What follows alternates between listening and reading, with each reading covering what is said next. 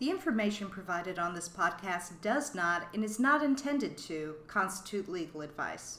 Instead, all information, content, and materials available are for general informational purposes only. Welcome to Rights Here, Rights Now, the podcast about disability, advocacy, and activism. I'm your advocate host, Virginia Ferris. And I am your advocate guest host, Suzanne Herbst. Every two weeks, we dig into relevant issues, current events, and avenues for self advocacy. Because someone has to. And it might as well be us. This podcast is produced by the Disability Law Center of Virginia, the Commonwealth's protection and advocacy agency for disability rights. Find out more at dlcv.org. So, Suzanne, thank you so much for joining me in the studio today. Thank you. I am so excited to be here. Well, we have you here uh, guest hosting it up with us um, because, in a shocking turn of events, our uh, guest expert for this episode is our usual advocate co host, Ms. Ren Fizewski. That's right. We're going to be talking about kind of a serious topic today. We're going to be talking about the um, TDO and ECO process, which we will get into what all of that means in just a minute. Um, but just wanted to put out sort of a little uh, a soft content warning. We're not going to get into anything. Um, really upsetting today, but you know, if you uh, have some sensitivities about hearing about the involuntary commitment process, this may not be the episode for you, and that is fine, and you can join us again next week. But um, in the meantime, let's check out disability in the news. Last week, the U.S. Senate unanimously approved a bill known as the Lifespan Respite Care Reauthorization Act of 2019. This bill authorizes $50 million over the next five years for community based respite care services across the country. The federal government has provided grants to 37 states along with Washington, D.C. through the Respite Care Program to streamline delivery of services, coordinate resources, and offer trainings to respite providers and family caregivers. There are an estimated 45 million family caregivers across the United States, and they provide billions of uncompensated care every year. Respite care is essential to caregivers as it helps to reduce mental and physical health and stress issues caregivers often face. The House of Representatives passed a similar bill last summer, and the two bills are currently being reconciled before legislation moves on to the President. Find out more at www.disabilityscoop.com. This has been Disability in the News. Ren. Hello! Thank you for joining us in the studio, but in a slightly different chair than usual. It is a different chair. I'm a little uncomfortable with it um, because I'm so used to now my place. But uh, I do know things too, so this will be exciting for me. Is it? Does it feel weird to have somebody else in your chair? You're just staring at me with jealousy. Yeah, it's, it's it, there's a little bit of judgment there, but okay. you're doing great, Suzanne. Thank you. I need that encouragement. So the TDO and ECO process is a lot of letters. It is a lot of letters. in a specific order. It, yeah, there's. We'll get down to the letters first, I think, because yes. this is sort of how it's most commonly known. Uh, the entire process is the civil commitment process. Mm-hmm. But when you sort of talk to people who are connected to it, TDO and ECO are the ones that come up in yeah. terms of how they describe it. So uh, let's first talk about uh, the TDO. That is the temporary detention order. This is a legal order in which someone is uh, committed for immediate hospitalization for a 72 hour period on a voluntary I'm sorry, an involuntary basis. Yeah, that's kind of the key to this particular process that we're going to be talking about today is that it's sort of the involuntary commitment process. Right. And the ECO is the emergency custody order. This is an order um, by a magistrate in which uh, police are able to put somebody into custody in order to get them evaluated for the involuntary commitment process. So, um, those so, are the letters that most people uh, know about uh, as far as the, the process. So, other than what it means in a very broad sense, like what's the nitty gritty? Let's start chronologically. What starts this process? To begin this process in any way, there has to be some sort of psychiatric crisis going on. An individual has to be either dealing with really intense mental health symptoms that are either placing them at harm's risk for hurting themselves or others or making it very difficult for them to take care of themselves. Mm-hmm. The psychiatric crisis is, is the key here. If someone is having, you know, mental health symptoms, but they're still able to go to work, yeah. or they're still able to feed themselves, or they're just, you know, they're struggling, but they're not in imminent danger, then you should they should not yeah. have, be connected right. to this process whatsoever. As far as like typical lay people, let's say you have a friend that is really struggling and they start saying that they're going to hurt themselves and you want to help them. This is a very typical way for the initiation of this process is by calling 911. Mm-hmm.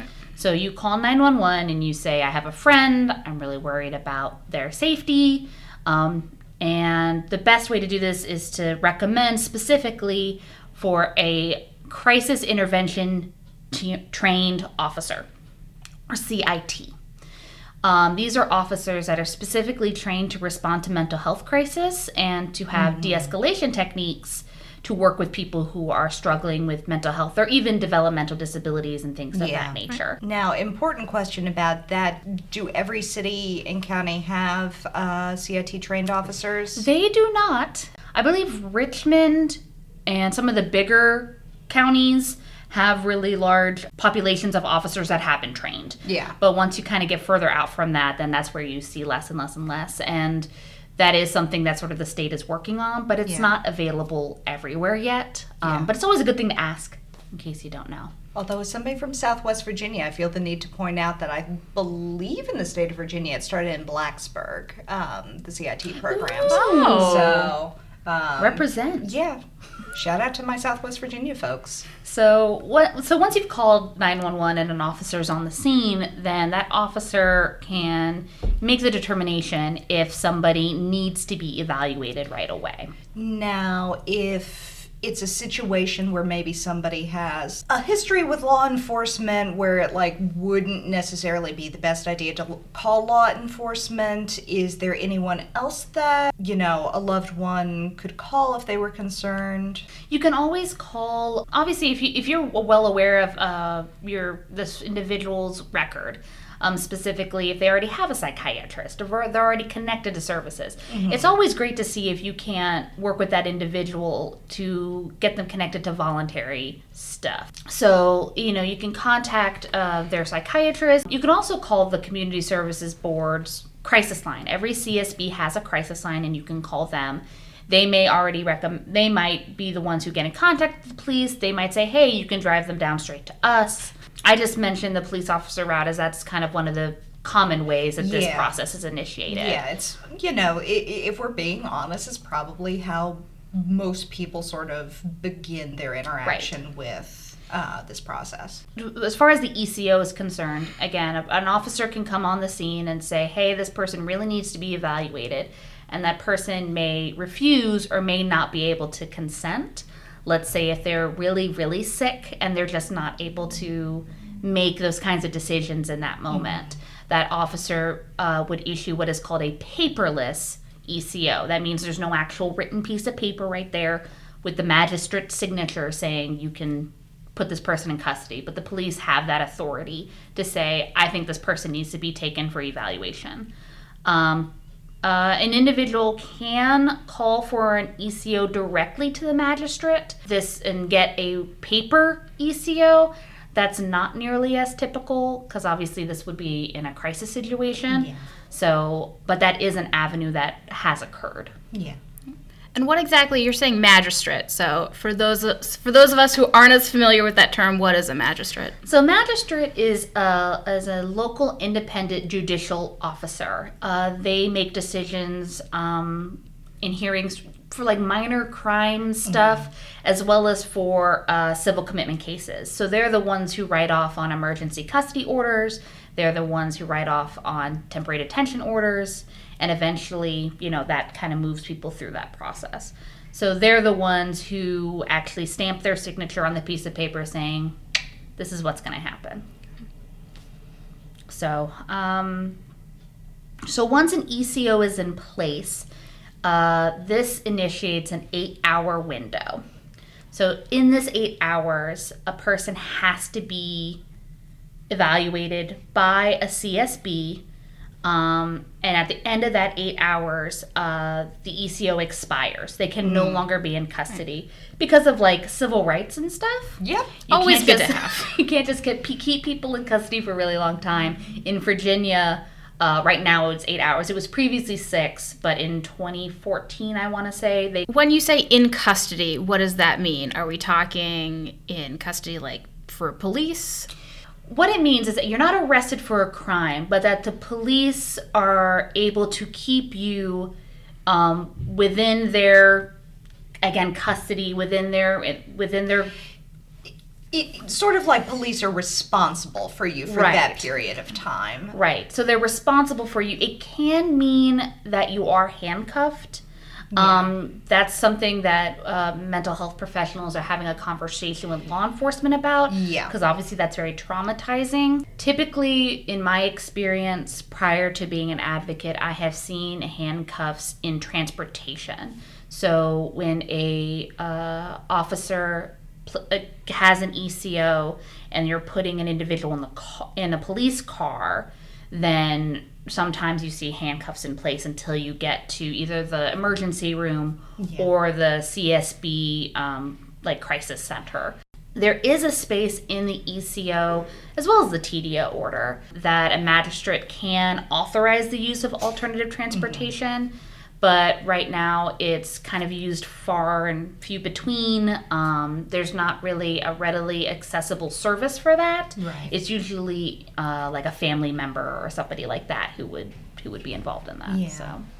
You know, you don't have an explicit right not to be handcuffed during this process, but um, you know, if you're somebody who is experiencing this, if you're somebody who is being ECO'd or being TDO'd and you're interfacing with the police, if there is something um, like in your history, if you have a trauma history, that means it's going to be really detrimental for you. If it's going to be a really bad idea to put you in handcuffs, mm-hmm. like let them know that they're right. not trying to make things worse. Right. And again, this is part of this ongoing conversation Virginia about CIT trained officers, yeah. and because they're much more aware about these nuances. There's also specifically for people with developmental disabilities, the REACH program is um, is trying to be utilized during these mm-hmm. these these these points of time because using REACH can also help mitigate um, or can help explain what's going on with the individual, like why they might be acting a certain way, which it won't change the fact that the person is going to be evaluated, but can provide some additional right. support. And um, just for our listeners who may not have that background, just to be totally clear, REACH is the statewide um, crisis response system for people with intellectual and developmental disabilities. Uh, for an emergency custody order, uh, a police officer or a magistrate can't just say, boom, slap you with one just because I feel like it. You do have to meet certain criteria. The person has to have a mental illness, or there has to be a substantial likelihood that, as the result of that mental illness, um, that they would cause serious physical harm to themselves or others, or suffer serious harm due to the lack of capacity to protect yourself from harm. Um, that person also is in need of hospitalization or treatment. Mm-hmm and the person is unwilling to volunteer or incapable of volunteering for treatment. All of those things have to be there in order for yeah. um, this order to be granted. Yeah. Um, so, again, just because you have a mental illness doesn't mean you're going to meet this criteria. Yeah. Um, you might be really sick, but then you might voluntarily want to go yeah. to a hospital mm-hmm. or to an outpatient treatment center mm-hmm. and then then the, all of this isn't necessary yeah. it has to all these things have to be in place in order for this order to be granted i mean it's also worth saying that if somebody is you know displaying um, dangerous behaviors or self harming behaviors, and they don't necessarily have like a diagnosis on the books of a mental illness, that doesn't mean that they cannot um, right be subject to an ECO. Right. If if there is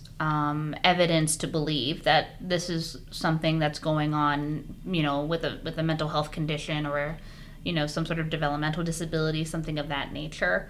Um, again, that that understanding is what informs sort of that decision.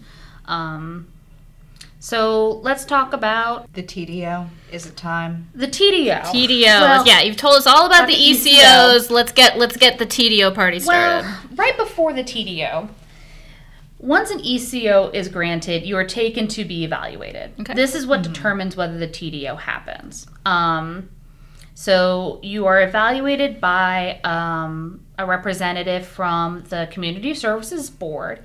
This evaluation is typically called a pre screening, and this person called a pre screener. That's the, the language you'll really hear. Uh, what they do is that they evaluate whether you are in need of treatment and whether that treatment needs to be involuntary. Mm-hmm. Okay. Um, there are certain kind of the same conditions that an ECO needs are the same conditions that a TDO order needs to meet. Okay. Again, that person needs to have some sort of mental health condition or the likelihood of a mental health condition.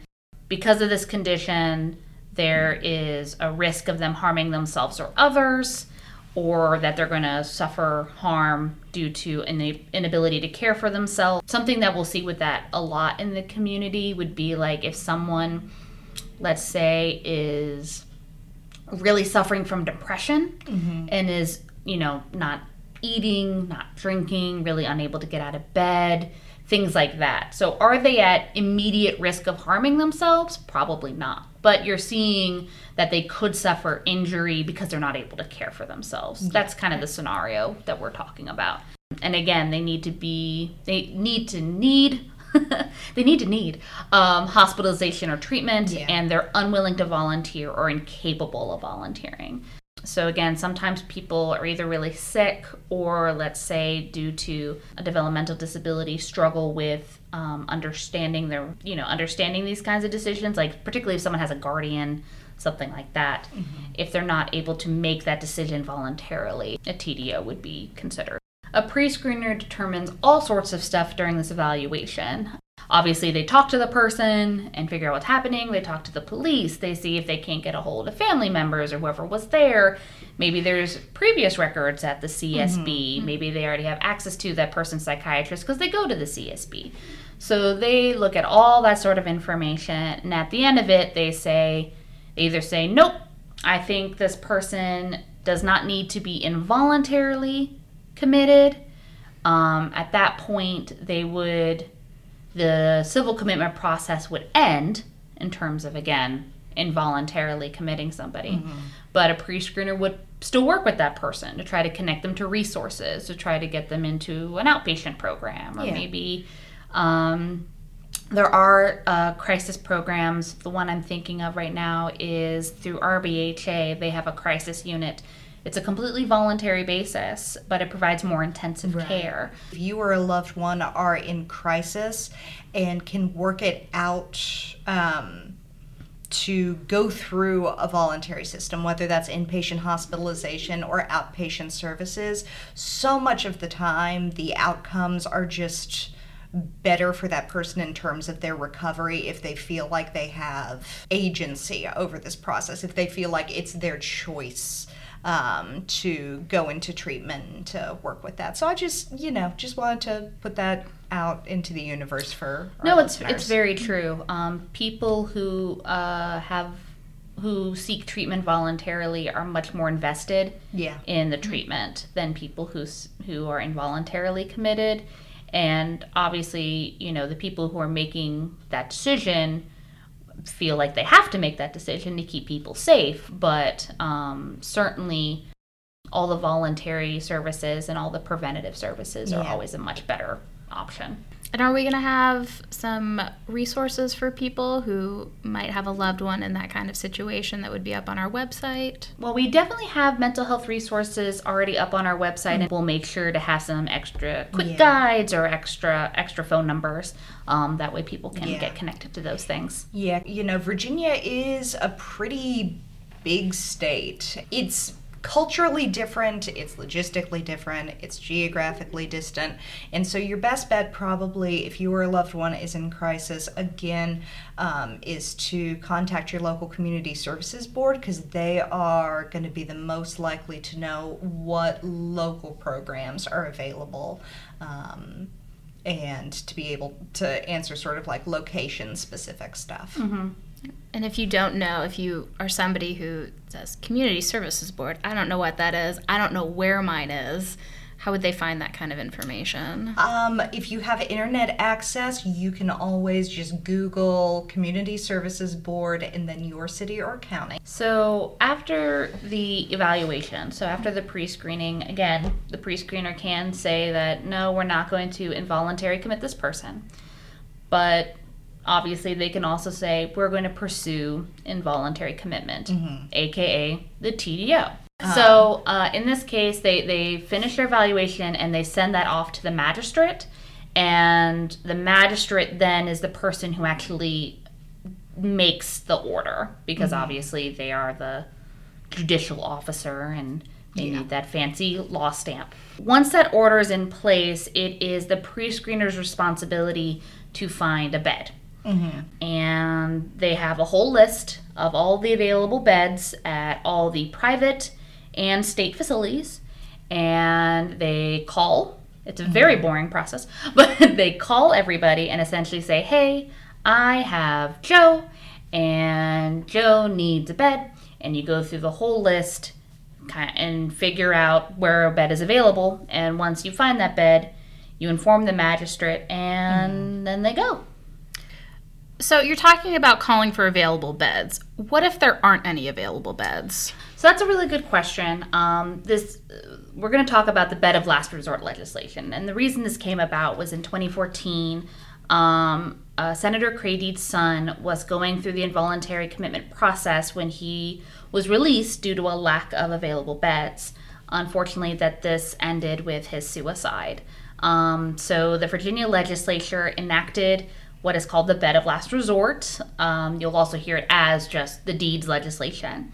And this law requires that state mental hospitals accept patients who are under uh, temporary detention orders if no bed can be found in a private facility within that eight hours after an ECO is initiated. So, what we'll see very typically is that even with individuals who are brought to the emergency room without an ECO, that when a TDO is put into place, an ECO is put into place as well. So once that ECO reaches that eight hour limit, that that person is automatically sent to a state psychiatric facility. This would be your central states, your eastern states, your Northern Virginia mental health institutes, things of that nature. So that was specifically put into place for that not to happen. That no matter what happens, you will be sent to a facility and receive care. Mm-hmm.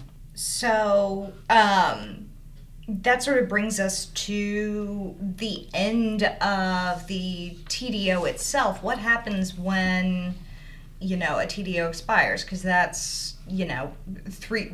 It's three business days. It is effectively three business days. Right. Hear 72 hours. It's three business days.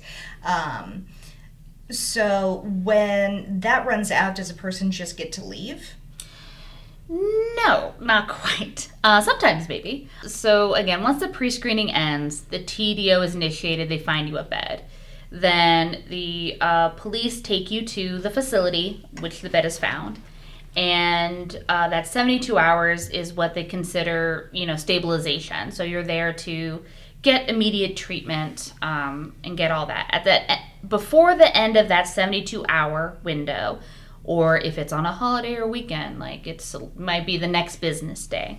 But within that 72 hour window, you have what is called a commitment hearing. And this is a court process involving a special justice. They hear evidence from the pre screener, they hear evidence from the uh, hospital, that you are in. They receive evidence from all sorts of places, and they consider that evidence to determine whether that person needs to continue receiving treatment uh, involuntarily. Specifically, there can be several outcomes of this, but that is that is the the specific outcome of which they're determining whether that is necessary. At this hearing, uh, you have the right to appear at the hearing and to present your own case and to hear all the evidence that is presented. You also will be um, uh, receive a court-appointed attorney.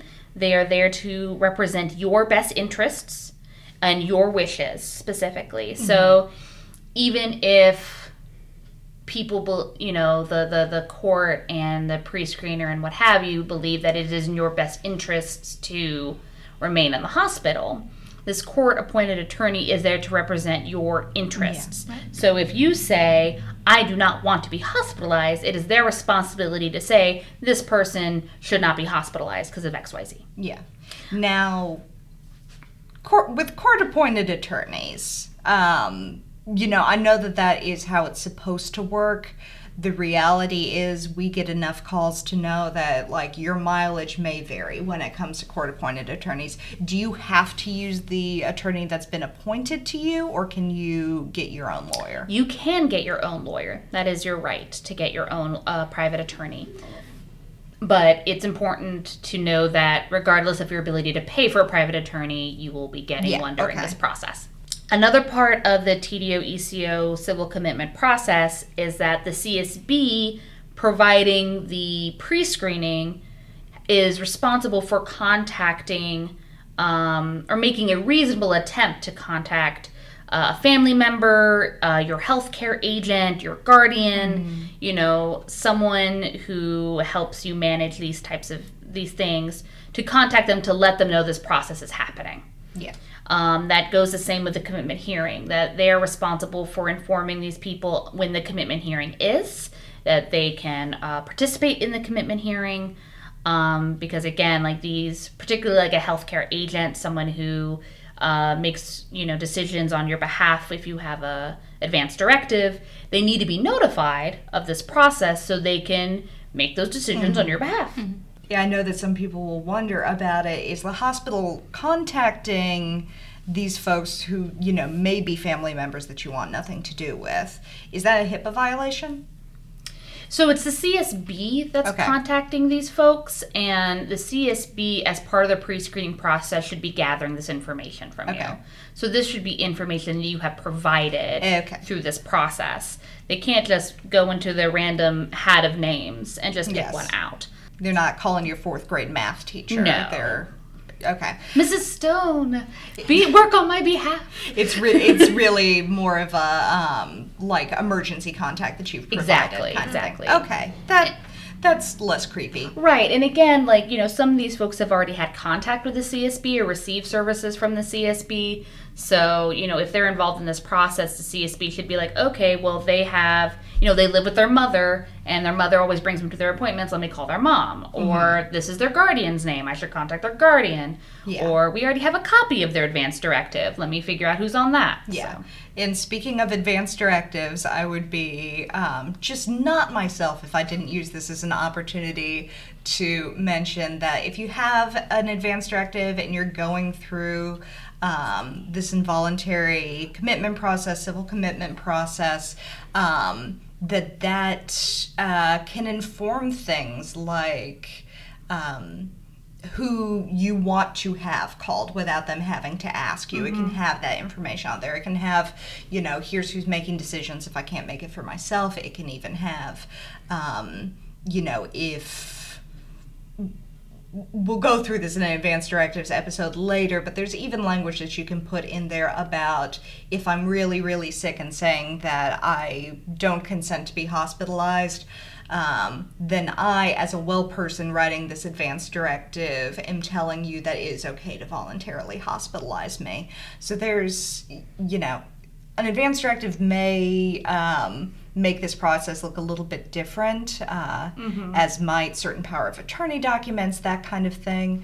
Uh, well, it's kind of like just, we touched on in the beginning. Like, while this process is important to have, it, it should be a last resort process. Yeah. Like, the mm-hmm. idea is like we can try to do, again, advanced directives and voluntary admissions and voluntary treatment and all that stuff first, try to prevent from this process from occurring. So we talked about what happens at the commitment hearing. What are the possible outcomes? Okay. So um, obviously the petition could be dismissed and you'd be released. You just go, you just do what you need to do out in the community. Um, uh, you also can have mandatory outpatient treatment ordered. Uh, this would be for up to 90 days. Um, you can be allowed to voluntarily remain in the hospital if you are capable of making that decision. Um, and of course, you can be involuntarily committed. So those tend to be the different outcomes that you can see. Mm-hmm. And part of that process and working with your your attorney or working with you know the individuals that you want there to be present at the hearing is uh, figuring out what's the best option for you and and making that case. So, are there other issues with the civil commitment process that we need to be aware of that we haven't already gone over? Um, well, of course, you know, part of what we've talked about um, as part of DLCV as an agency is that we've talked a lot about the extraordinary barriers list. These mm-hmm. are folks that are at state psychiatric facilities who have been determined ready for discharge um, for at least two weeks and have not yet been discharged. Um, anytime somebody is involuntarily committed and the court is then making decisions about how long you're there, you know, your discharge, you know, we want you to be as discharged as quickly as possible. Sometimes that doesn't happen. Yeah. And that's something that, again, we as an agency are working towards. But that's one of the risks yeah. and one of the reasons why we want to see if we can't put all of these services before the involuntary commitment process occurs. Because you might be there and you might be there for a lot longer than you were hoping. Yeah. And that can be really disruptive, obviously, to your life, to your job, to your living situation everything like that. And while DLCV doesn't necessarily help people who are um, who have complaints about the involuntary commitment process or sort of in the process of going through that, we don't necessarily have the capability to help because that's like an active court process. You know, we are able to help people who are a little bit stuck in the system and may need um, help uh, getting discharged. Mm-hmm. So that's a good reason to call DLCV. Right. And, and something to know about this process the, the ECO doesn't have an appeal because it's this different kind of police custody thing. Um, but as far as the TDO and the civil commitment itself, those are things you can appeal. When you are awarded your court appointed attorney or hire an attorney, that person can appeal the TDO itself or also appeal your civil commitment if you are involuntarily committed. Right. So those are things that are appealable.